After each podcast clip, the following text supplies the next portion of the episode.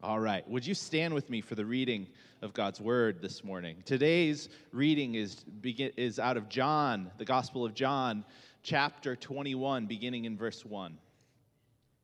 Afterwards, Jesus appeared again to his disciples by the Sea of Galilee. It happened this way Simon Peter, Thomas, also known as Didymus, Nathanael from Cana in Galilee, the sons of Zebedee, and two other disciples were together. I'm going out to fish, Simon Peter told them. And they said, Well, go with, we'll go with you. So they went out and got into the boat, but that night they caught nothing. Early in the morning, Jesus stood on the shore, but the disciples did not realize that it was Jesus. He called out to them, Friends, haven't you any fish? No, they answered. He said, Throw your nets on the right side of the boat, and you will find some. When they did, they were unable to haul the net in because of the large number of fish. Then the disciples whom Jesus loved, then the disciple whom Jesus loved said to Peter, It is the Lord. As soon as Simon Peter heard him say, It is the Lord, he wrapped his outer garment around him, for he had taken it off, and jumped into the water. The other disciples followed in the boat, tow- towing the net full of fish, because Peter doesn't want to help, apparently. For they were not far from the shore, about a hundred yards. When they landed, they saw a fire of burning coals there with fish on it and some bread. Jesus said to them, Bring some of the fish you have just caught. So Simon Peter climbed back into the boat and dragged the net ashore. He threw, he, you know, he decided to get some work. Fish, about 153. But even with so many in the net, the net was not torn. Jesus said to them, Come and have breakfast. None of the disciples dared ask him, Who are you? They knew it was the Lord. Jesus came, took the bread, and gave it to them, and did the same with the fish. This was, this was now the third time Jesus appeared to his disciples after he was raised from the dead. This is the word of the Lord. You may be seated. So, good morning. What do you do when you don't know what to do? Go fishing. See? It's very easy, guys. The Bible is very easy to figure out. What do you do when you don't know what to do, right? What do you do? See, I like this. This is much better than lately, right? We, I, I can take some talk back. I can handle it. What do you do in those in between moments in your life? Have ever, any of you ever been in an in between moment in your life, right? Those times when you knew you were headed somewhere, but you didn't necessarily know where you were headed or how you were going to get there. This is me every time I try to drive somewhere. Ashley wants me to look up directions, and I say, I have an internal sense of direction. I will feel my way there, right? Anybody else? No? Okay. I do have a tremendous internal sense of direction. South is that way. Uh, we all find ourselves in moments like that, right? Where we're confused, we don't know where we're headed, something has happened to us, something has dislocated us in some sense we're a little discombobulated in our heart and our mind. Maybe we're unsettled. And in those moments, we tend to return to what is familiar to us, don't we? Something that hopefully roots and ground us, grounds us in those moments. It's tempting in those in between times to run to distraction or to run to uh, some type of vice to just kind of um, medicate the anxiety that we experience. But when we run to distraction because we are scared, we actually kind of divert ourselves from the actual path that Jesus had, has us on. Because as we all know, as we all know, life is not linear. It is not always clear. It doesn't always make a whole lot of sense. And there will always be what, what, uh, what certain theologians call a liminal space, a space between a liminal space is like the, um, the entryway to a door you're standing in, right? You're not in the building and you're not out of the building, but you're kind of in between those spaces. And those spaces are inherently anxiety producing, aren't they? There's a restlessness in our hearts in those spaces. And it's unwise to give ourselves to unhealthy practices. But it is wise, I think, to go back to familiar things. This is why it's so important that we build habits and structures into our lives that when we are in those kind of liminal spaces, when we are in those spaces in between, we will naturally default back not to our bad habits, and you all know what that is for you, right? But back to a kind of habit that allows us to ground ourselves and root ourselves allows us to establish ourselves in a place and in a time. You see, the disciples in this story are in that one of those liminal spaces. They're in the doorway, right? Between the resurrection and the day of Pentecost. They're between when Jesus has risen from the dead and when their life as disciples and apostles and Christians is going to begin. They are in the middle of a disorienting time. They know Jesus has risen from the dead. They know that everything has changed. They know that the resurrection has shown a light out that will not be snuffed out, but they do not know how that is going to affect them. Just for the record, this is where we are actually in the church calendar as well, between Easter and Pentecost. That's in June, I believe. You see, these disciples have seen the Lord. They know that everything is different, but they don't know what exactly that means for them individually or as a group, as a collective. They don't yet know how the resurrection is going to affect their lives or their vocations. And so for Peter, Simon Peter, and these disciples, they do the thing that they know how to do they go fishing. Rich was correct, as he usually is. They go and fish. Now, if you remember, these disciples, the bulk of them that Jesus calls, were fishermen. This was their trade. Now, in the ancient world, you didn't uh, go to high school and then to college and decide what you wanted to do. When you were born, your vocation was selected for you, unless you, unless you decided to go into a religious vocation, and that was something you could possibly choose. Uh, by and large, you were going to do what your father did, and your father did what his father did, and his father did what his father did, and I think we're at three or four great grandparents at that point. But the point being, these men were fishermen. And so they went back to the vocation that they understood and they knew. They went fishing. And they, uh, they went back to their trade. They went back to the thing that felt familiar. I'm sure that these three years that these men followed Jesus, they had not forgotten how to fish, right? They had a lifetime of fishing in their bones, and they, they had not forgotten how to do it. There's also kind of a practical aspect to this. They probably needed a little bit of money, right? They had spent all their money in Jerusalem during, during the Passover. They'd, pro- they'd had uh, Jesus, Jesus had um, died, and that was horrible. And then he was resurrected, and that was wonderful, but they were probably running out of a little bit of cash. And so they go back home and they get out on the boat and they begin to fish. They begin to fish. Now, the text tells us that they were fishing at night, which was a common thing for fishermen in that day because they didn't really have refrigerators, and you could salt cure fish. They had ways of preserving. But the primary way that a fisherman made his living was by selling fish in the morning for that day. So you would make a catch and you would sell it for that day. And so the disciples were out all night attempting to probably make some money and do the familiar thing and, and do the right thing in this in between kind of liminal space in their lives. But what happens when they're out in the boat? They don't catch anything. Could you imagine the one thing you're good at? right? The one thing you think, oh man, when I go and do this, I can at least fish, right? I can at least fall back on this fishing ability that I have. If everything goes to pot, right? I can at least do that. And what happens? They don't catch a thing. They don't catch a thing. And the the text tells us that as they are nearing the morning, right? They're, they're nearing the time in which they would come ashore and sell their fish and make money. Have you ever spent a whole day working on something and it totally came up for nothing? It was completely futile activity. This is the bulk of my home improvement projects, right? I work and work and work and work, and then I turn around and I realize I have nothing to show for it. Or I've spent more money in gas running back and forth to Menards to get the stuff that I forgot. Uh, amen, right? Uh, every project requires no, a minimum of four trips to a home improvement store. That's just the general rule that I've. But have you ever been? Have you ever come to the end of a day full of work and realized, like, I have nothing to show for this? I have nothing to show for this. And this is where the disciples are in this moment. Now, the one thing that I think I have, I personally have in common with the disciples more than any other thing in my life is that I too am a horrible fisherman.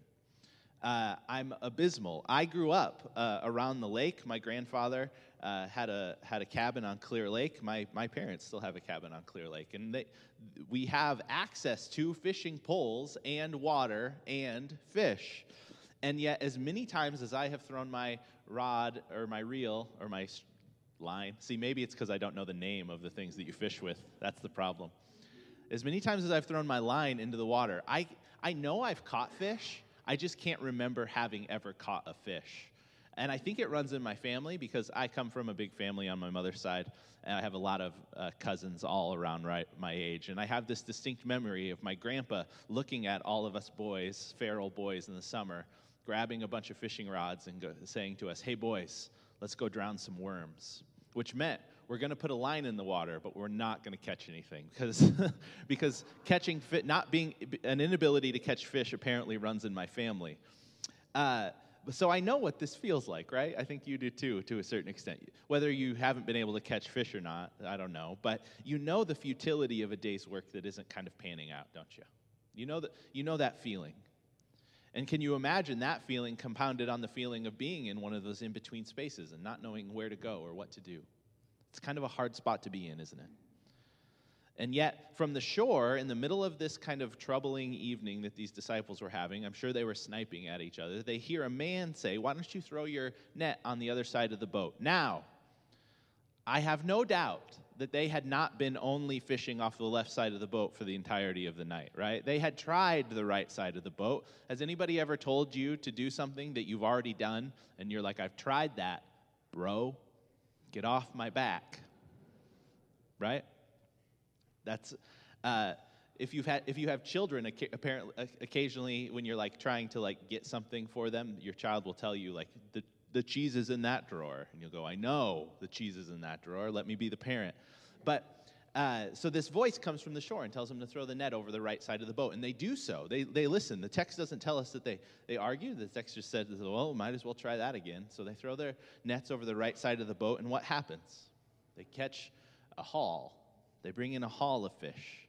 The text tells us that they haul in 153. Now, that's a very strange number to have in the text of Scripture. Scholars debate as to why it is exactly that that number is there. They all agree that that number is there for a reason. Some argue that in antiquity, um, at this time, it was believed that there were 153 different people groups in the world uh, and that this is one, one scholar I read argued this, and that that 153 is representative of all of the people that the disciples will uh, spread the gospel to. I've heard that.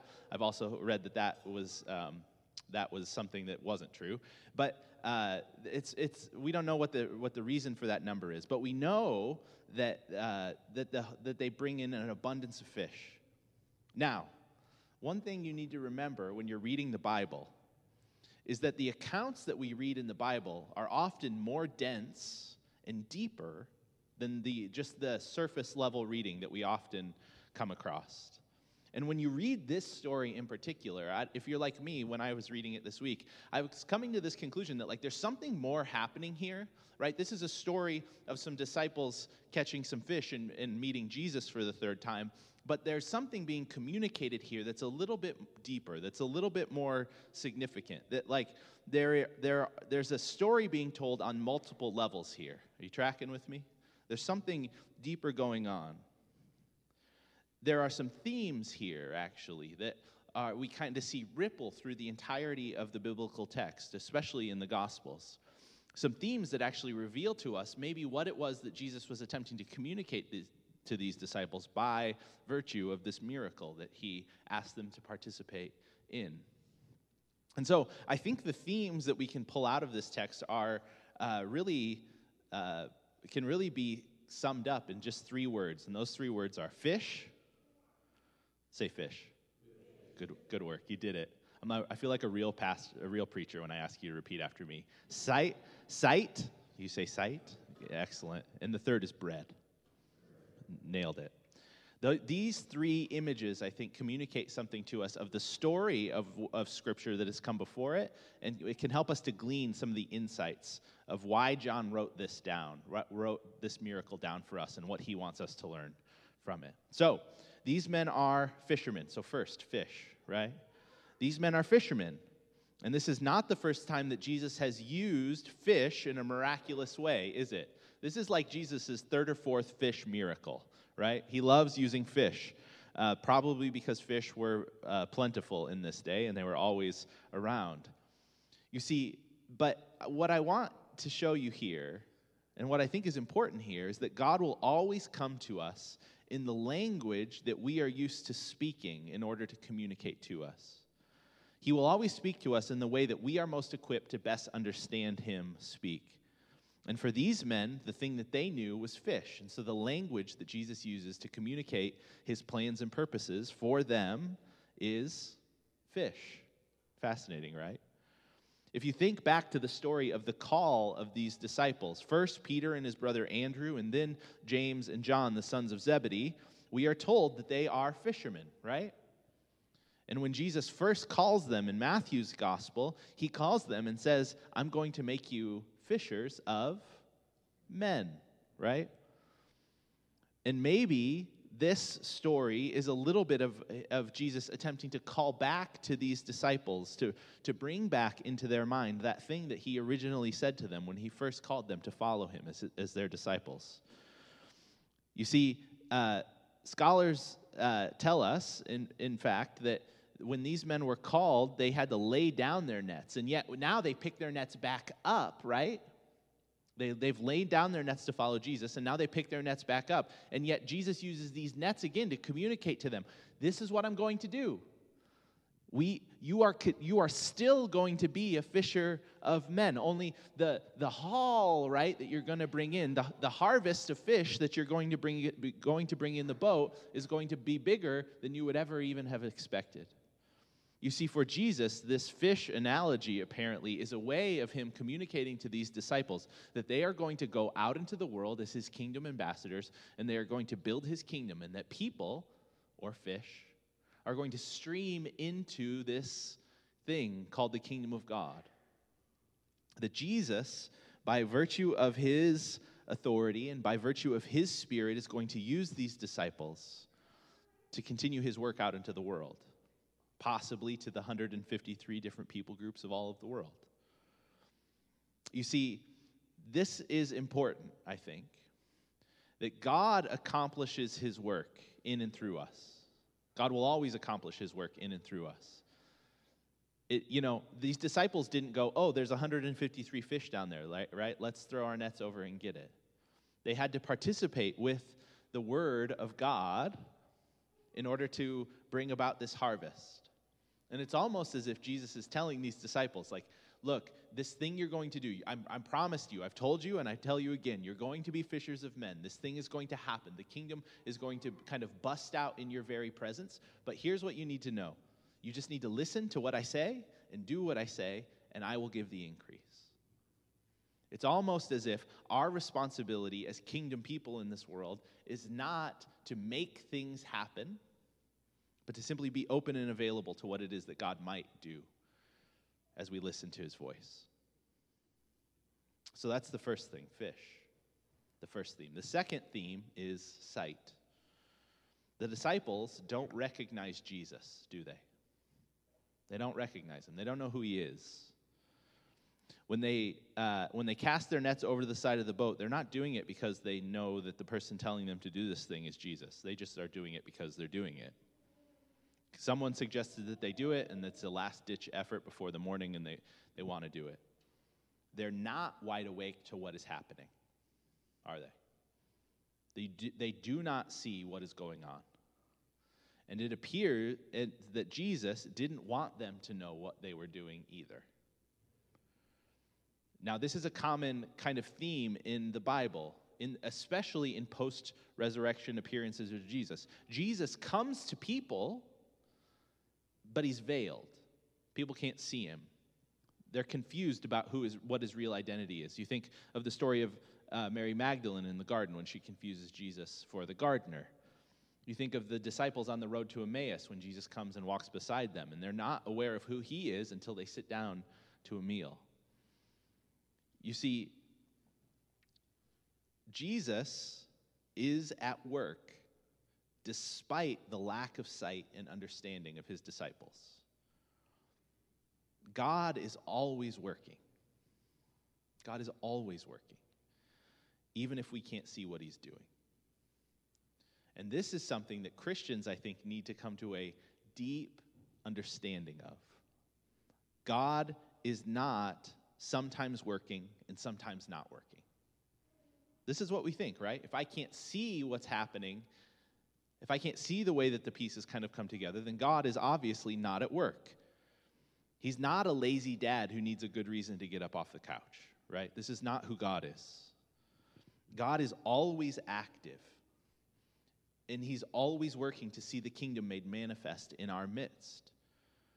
But we are not always able to see it. And God is very often working through the mundane and the ordinary corners and crevices of our lives. You see, God is often using you to build his kingdom in ways and in moments that you are not even aware that he is doing it. Now, why is this important? Why is it important that God can be at work even when we're not aware of it? It's important because if you are if you have to be aware of everything that God is doing, if you have to know all of it, then that makes you God, right? And God is not in control, you're in control. But rather, we have to be uh, cognizant or aware of the fact that God is always at work. He is always he is always working to build his kingdom. The Spirit is always active in and around us to bring about his good plans and purposes. And even if we don't see it, we, cannot, we should always walk forward in faith, knowing and believing that God is about his redeeming work in the world. Even if things in the moment, it just feels like, man, we're casting out a line and we're not catching anything. You see, the truth that opens our eyes and our hearts and makes it possible for us to participate in God's kingdom is sometimes held from us. And that's okay. Because if you knew everything, you would be insufferable, right? If I knew everything, I would be insufferable. But God often works in the dark parts of our lives in ways that we are not aware of, and that is good news. It's good news because there are things about my life that I don't see what God is doing. I don't see how He's working. I don't see what He's bringing about. And yet,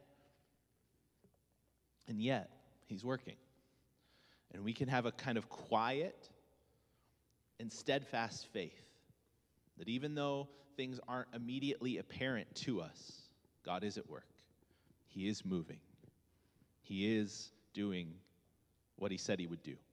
He is building His kingdom.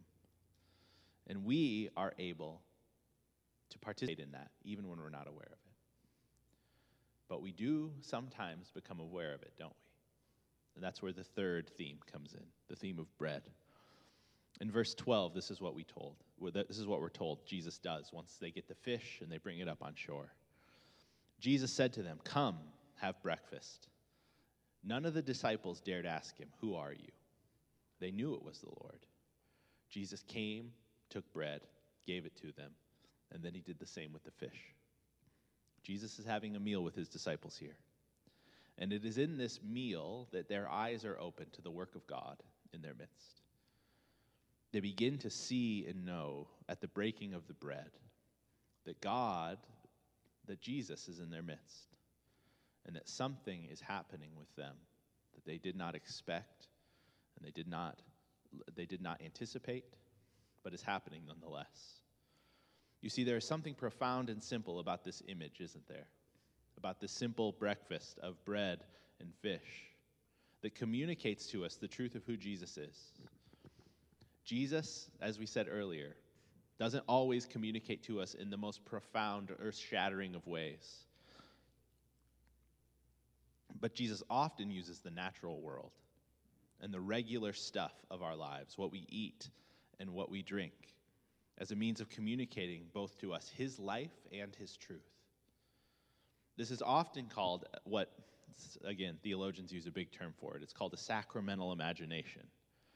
And it just means that the stuff that God uses is the stuff of this world to communicate who He is. We signify this by the fact that we uh, take communion together, right? And we don't believe that communion is anything other than bread and juice, or bread and wine, depending on your tradition. It's just normal stuff, right? It's just bread, it's just juice. And yet, we believe that in, in it and through it, God is communicating something to us. It's the same with the waters of baptism, right? We don't believe that there's anything special, particularly about the water, other than if you live in Cedar Falls, it's got too much lime in it, right? yeah, tell me about it. Uh, somebody needs to tell my fridge that and my coffee pot. But uh, it's, there's nothing special about these things. They are just, they are normal, created things. It's just that God uses them to communicate a truth to us. You see, God communicates to us through the normal elements of our lives, the normal stuff, just like He was communicating to the disciples through this work that they do as fishermen. And notice here that Jesus invites the disciples to eat with Him, and is there that they truly, truly come to an awareness of His personhood. You see, this is something that I've been uh, more and more convinced of the last few years that everything in the kingdom of God is an invitation. Jesus invites his disciples to come and sit with him and eat with him. Everything in the kingdom of God, everything Jesus does is an invitation. Nothing is heavy handed, nothing is overbearing. Nothing, uh, Jesus, like I said last week, Jesus isn't the Kool Aid man breaking through the wall of your house and demanding your obedience. Jesus rather prepares a meal and he invites the disciples to come and eat and to dine with him. And through these normal created things called bread and fish, he communicates to them his love. And it is in the breaking of the bread that they see him and they know him. You see, there's something powerful then about this breaking of bread that occurs, right, through the, throughout the course of the rest of the New Testament. The early disciples of Jesus were uh, singled out in, in, the, in, the, in the ancient world primarily by the fact that they were people who broke bread together. They were people who came together around a table, around bread and wine in that day, and they, and they fellowshiped together, and they lived together in, in relationship and in unity and in, in, the, uh, in the Spirit. You see, it's, you see, it's in these normal activities of our lives that Jesus communicates to us most powerfully who he actually is. You see, we all want God to communicate to us in big and powerful ways, don't we? We want God to like shake our house. But God has chosen the normal, the regular, the routine, the created as the means through which he will communicate to us. We simply have to be open and aware of that fact. And so this leads me this morning to my kind of final idea, which is that God wants to use your ordinary life as a vehicle for his kingdom. You know, some of us think that in order to be powerful and to do amazing things in this world, we have to like sell everything we own and move to, you know, some Middle Eastern country that what we need to do is become like these high powered people and do all of these amazing things. But the truth of the matter is, is that God wants to use your ordinary life, the things you do on a day to day basis, the people you see on a day to day basis, as a means through which, as the, as the raw material within which He builds His kingdom. We do not need to do the big and the grand all the time we rather need to see the ways in which God like wants to use the ordinary as a means to be to bring about the kingdom. You see, you see, God brings the sacred out of the ordinary. It's in the it's as we uh, make breakfast for our kids in the morning. It's as we say hello to that person that we we see on on the r- routinely. It's as we share a kind word with that coworker who looks discouraged or depressed. It's as we live as good citizens in the world, as, as a people who are more concerned with the well being of other people than we are for our own well being. It's as we work in the ordinary corners and crevices of our lives that the kingdom of God begins to spring up. If we allow ourselves, if we, if we are open enough to be available to what it is that the Spirit wants to do in and through us. You see, it's the people that you know in your life that God wants to use you to communicate his goodness and his love to. It's the ordinariness of our lives that God wants to transform into the extraordinariness of his kingdom. And in order to be aware of that fact, we simply need to be aware of the fact that Jesus is working. He is working in and through you and I in order to bring this about. The spiritual writer, a guy named Dallas Willard, says this He says, Ordinary people in common surroundings can live from the abundance of God's kingdom, letting the spirit and the actions of Jesus be the natural outflow of their lives. What is the natural outflow of your life? It's a good question to ask from time to time, isn't it? What's the natural outflow of my life? Is the natural outflow of my life just like a kind of simmering anger? Is the natural outflow of my life um, a selfishness? Or is the natural outflow of my life blessing? Is the natural outflow of my life a kind of kingdom love that allows me to serve and sacrifice for others? That sees my life as an extension of the lives of the people around me and seeks to build the kingdom of God in ways that are both subtle and insignificant, but at the very same time, like on fire with significance and profundity. This is what it means to be a kingdom person.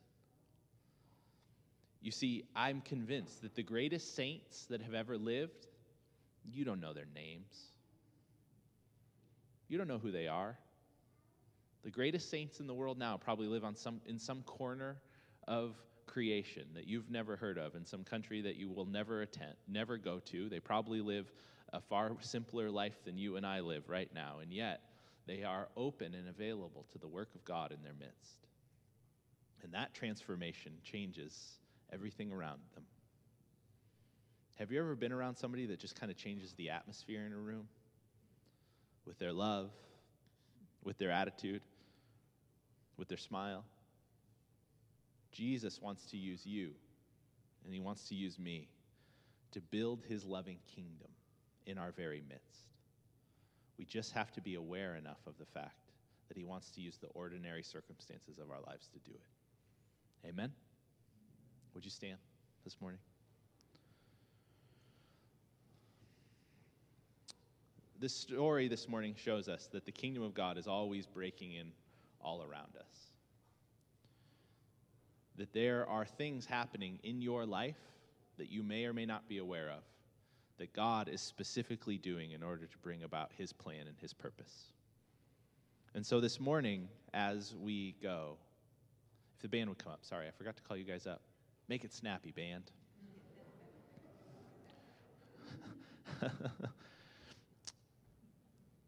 there are things that occur in our lives, right? That we that we see as being insignificant, but that God sees as significant. And this morning, what I want to do, just in our in our last few moments together this morning, it's us to do and be in the in the seemingly insignificant parts of our lives. That we would be open to the work of the Spirit, even in those, even in those corners of our lives that we think are no good and no fun. I don't know if any of you have ever been in a drop off line at school, but it's, it's hellish, right? It can be hellish. And yet, even in those moments, I think God wants to use us. He wants to transform us. He wants to be in our lives with us. And so uh, we're going to sing together this morning. And as we respond to God in worship, I just want you to ask yourself and ask God, what in my life have I been viewing as just like insignificant and unimportant that you, God, actually want to use to build your kingdom? What are you doing in my life right now. Maybe I've maybe I've seen it, maybe I haven't. And but yet you want me to be a kingdom person in that sphere in a way that maybe I haven't been or maybe that I haven't been aware of. Maybe you just ask God this question Where have you been working where I have been unaware? And how can I participate with you in that? So we're going to sing together and just ask that question and respond to God and then we'll conclude in just a moment in prayer. Okay?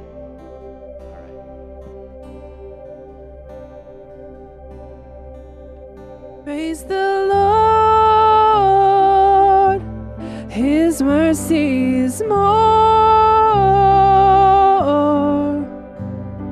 stronger than darkness, new every morn. Our sins, they are many His mercy is more.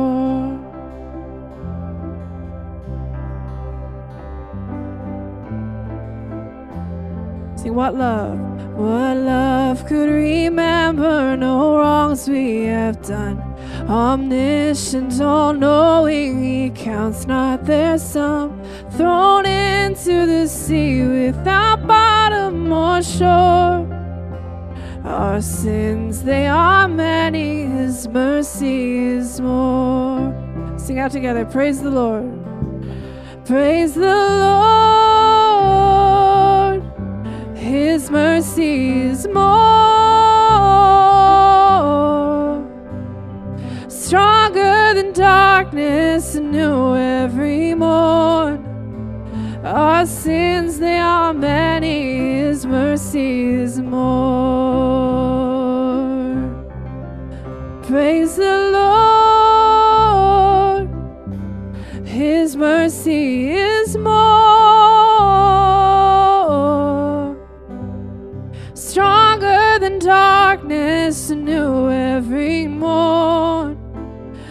Our sins, they are many, His mercy is more.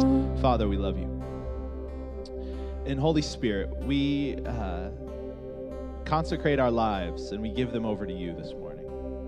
And we say, Lord, would you take the ordinary stuff of our lives and in your hand, would you turn it into the kingdom stuff, the stuff of eternal significance?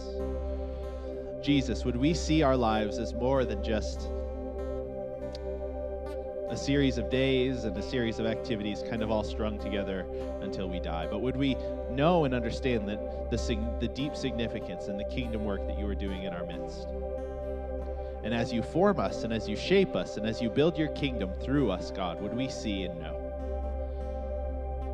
that you are loving and that you are kind and that the work you are doing is more significant and more beautiful than we could ever hope or imagine. Jesus, we love you. Would you send us from this place this morning rejoicing, knowing that you are at work? And we pray it all today in the name of Jesus. Amen. And amen and amen. Would you go today in the grace and in the peace of our Lord Jesus Christ? Have a good day.